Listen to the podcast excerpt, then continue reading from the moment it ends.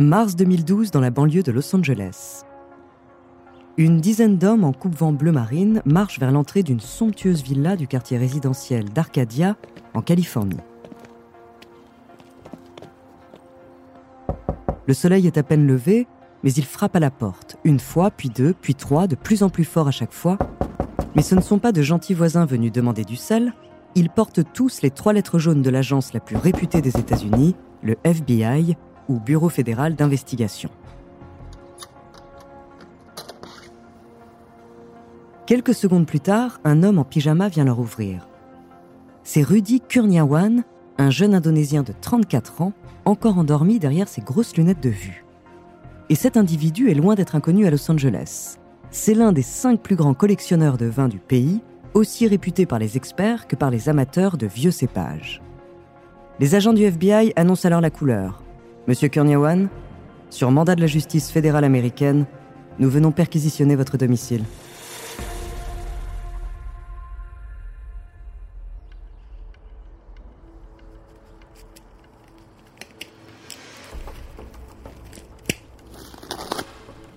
Après avoir enfilé des gants jetables en latex violet, ils entrent dans la maison pour commencer la fouille. Mais à peine passées les portes, les hommes en bleu se mettent à frissonner.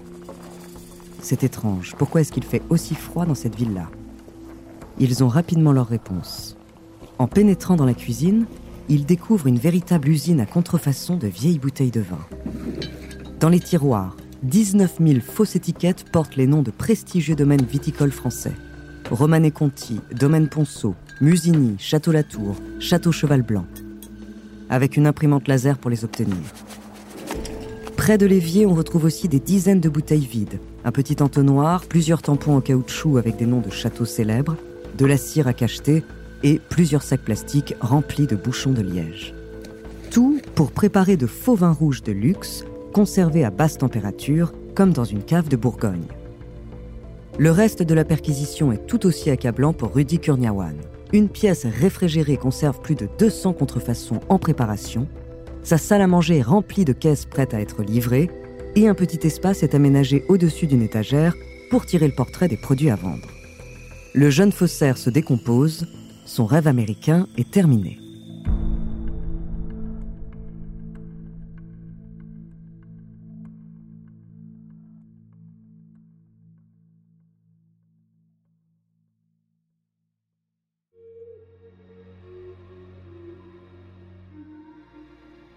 Bonjour, je suis Andrea, bienvenue dans Les Fabuleux Destins.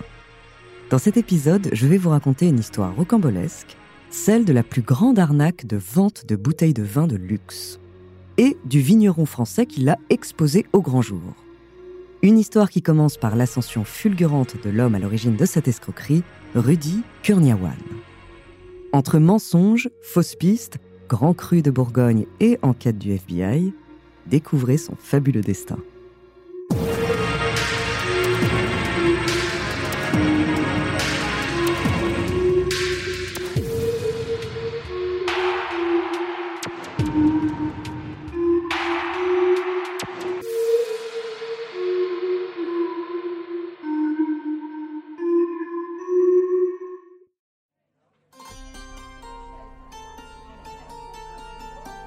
L'histoire d'amour entre le vin rouge et ce jeune Indonésien commence en 2001, alors qu'il a 25 ans.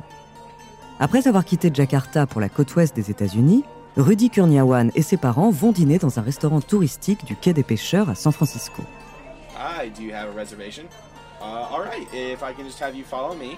C'est l'anniversaire de son père, alors les Kurniawan décident de fêter l'occasion.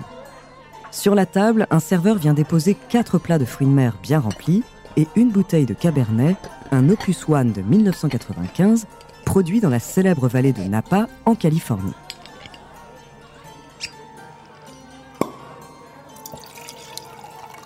Cheers. Rudy Kurniawan attrape son verre et boit une gorgée. C'est la révélation. Ce goût, cette robe, ce tanin. Il a à peine l'âge légal pour boire de l'alcool, mais le jeune homme se découvre une passion pour les grands crus.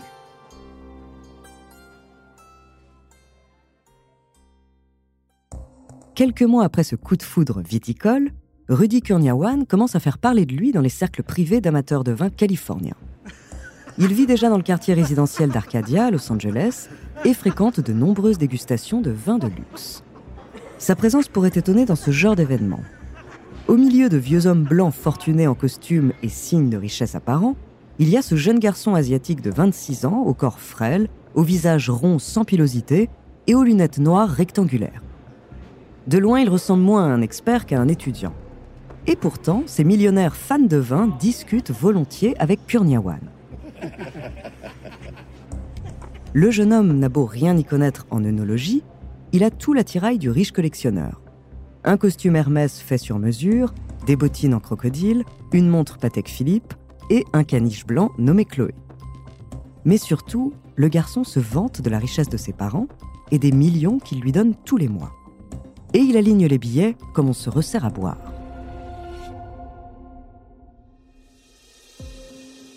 Au début des années 2000, Kurniawan se fait remarquer comme un acheteur compulsif de grands crus produits en Californie. Il amasse plus de 200 bouteilles de vin de luxe en peu de temps et à n'importe quel prix. En 2002, le jeune homme assiste à une vente aux enchères dans la petite ville de Paso Robles.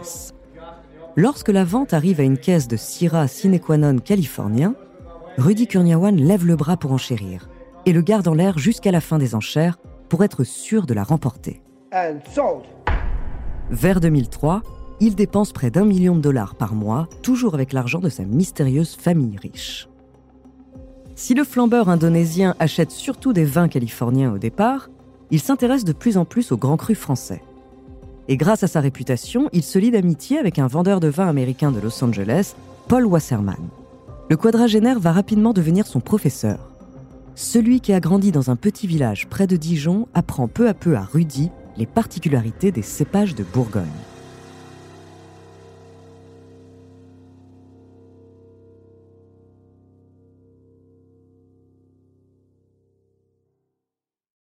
Avant de continuer cet épisode, nous voulions vous remercier pour votre écoute. Si vous voulez continuer de nous soutenir, abonnez-vous à la chaîne Bababam Plus sur Apple Podcast. Cela vous permettra une écoute en avant-première et sans interruption. Ou bien écouter ce message de notre partenaire sans qui ce podcast ne pourrait exister. On se retrouve tout de suite après. À cette époque, les collectionneurs américains préfèrent plutôt les vins de Bordeaux aux bourguignons. La zone est un vrai champ de mine, même pour des experts, deux plants de vigne du même terrain peuvent avoir deux goûts différents. Mais Rudy Kurniawan apprend vite. Nous sommes en 2004, dans un restaurant californien. Le jeune collectionneur participe à une dégustation à l'aveugle. Une dizaine de bouteilles avec une étiquette cachée sont posées sur la table et chaque participant n'a le droit qu'à quelques gorgées pour deviner le nom de la cuvée. C'est au tour de Rudy Kurniawan il attrape un verre par son pied et le glisse à ses lèvres. Le brouhaha des convives se calme petit à petit. Quelques secondes de tension précèdent la réponse de Kurniawan et tous les regards sont tournés vers lui. Il donne son verdict avec un léger sourire. C'est un Bourgogne de la côte de nuit. Il se prend alors à disserter pendant de longues minutes sur la géographie et les vignes de ce petit territoire de 20 km de long alors qu'il faut des décennies pour y arriver, Rudy Kurniawan devient un spécialiste en à peine trois ans.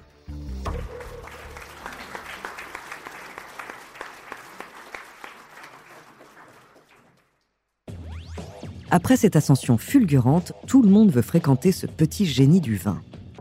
Directeur financier, réalisateur hollywoodien ou encore mania de l'immobilier. Pour fêter les 60 ans de sa mère, il dîne même avec l'acteur Jackie Chan dans un restaurant chic de Santa Monica. Tard dans la soirée, la star monte sur la table avec un château pétrus à la main. Il crie Rudy, t'es le meilleur Et pour cause, à la fin de la soirée, Rudy paye tout à coup d'American Express. Le flambeur au grand cœur a beau être très généreux, il est plutôt avare quand il s'agit de donner des détails sur son passé. Rudy Kurniawan brouille les pistes sur lui-même. Il se définit comme un Indonésien ou alors de famille chinoise installée en Indonésie.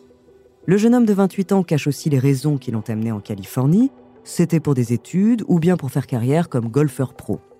Il est tout aussi flou sur l'origine de son argent. Ses parents riches seraient propriétaires de champs de pétrole ou alors d'une marque de bière asiatique ou néerlandaise ou irlandaise, on ne sait pas. Quelle importance Ses nouveaux amis ne cherchent pas trop à connaître la vérité. Il préfère les largesses de Rudy et sa bonne compagnie. En octobre 2004, n'importe quel piéton traversant la 5e avenue de New York peut tomber sur Rudy Kurniawan de l'autre côté de la vitrine d'un restaurant appelé Cru. Lui et une dizaine de flambeurs prétentieux s'y réunissent pour un nouveau soir de dégustation de cuvées hors de prix. Alignés devant le bar avec des verres à vin, tout le monde s'interpelle par des surnoms. Il y a Big Boy, The Punisher, King Hungry et Rudy, surnommé le Docteur Conti. Un nom lié à son vin préféré, un Romanée Conti de 1947, à 50 000 dollars la bouteille. Les jeunes hommes parlent fort, sirotent magnum sur magnum jusqu'à 3 heures du matin, puis s'empressent de vanter leur soirée sur des blogs spécialisés. Et c'est Rudy Kurniawan qui règle toujours la note. Mais Rudy a une étrange manie qui étonne ses amis.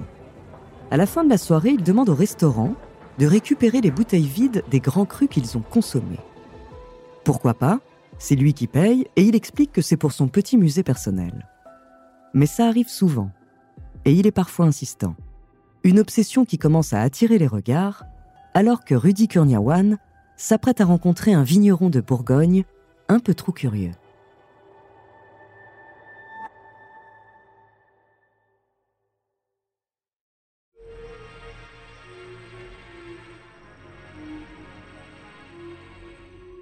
Merci d'avoir écouté cet épisode des Fabuleux Destins, écrit par Théo Cyr, réalisé par Gilles Bavulac. Dans le prochain épisode, je vous raconterai le début de l'arnaque de Rudy Kurniawan et sa rencontre avec le Français qui va causer sa chute. En attendant, si cet épisode vous a plu, n'hésitez pas à laisser des commentaires et des étoiles sur vos applis de podcast préférés.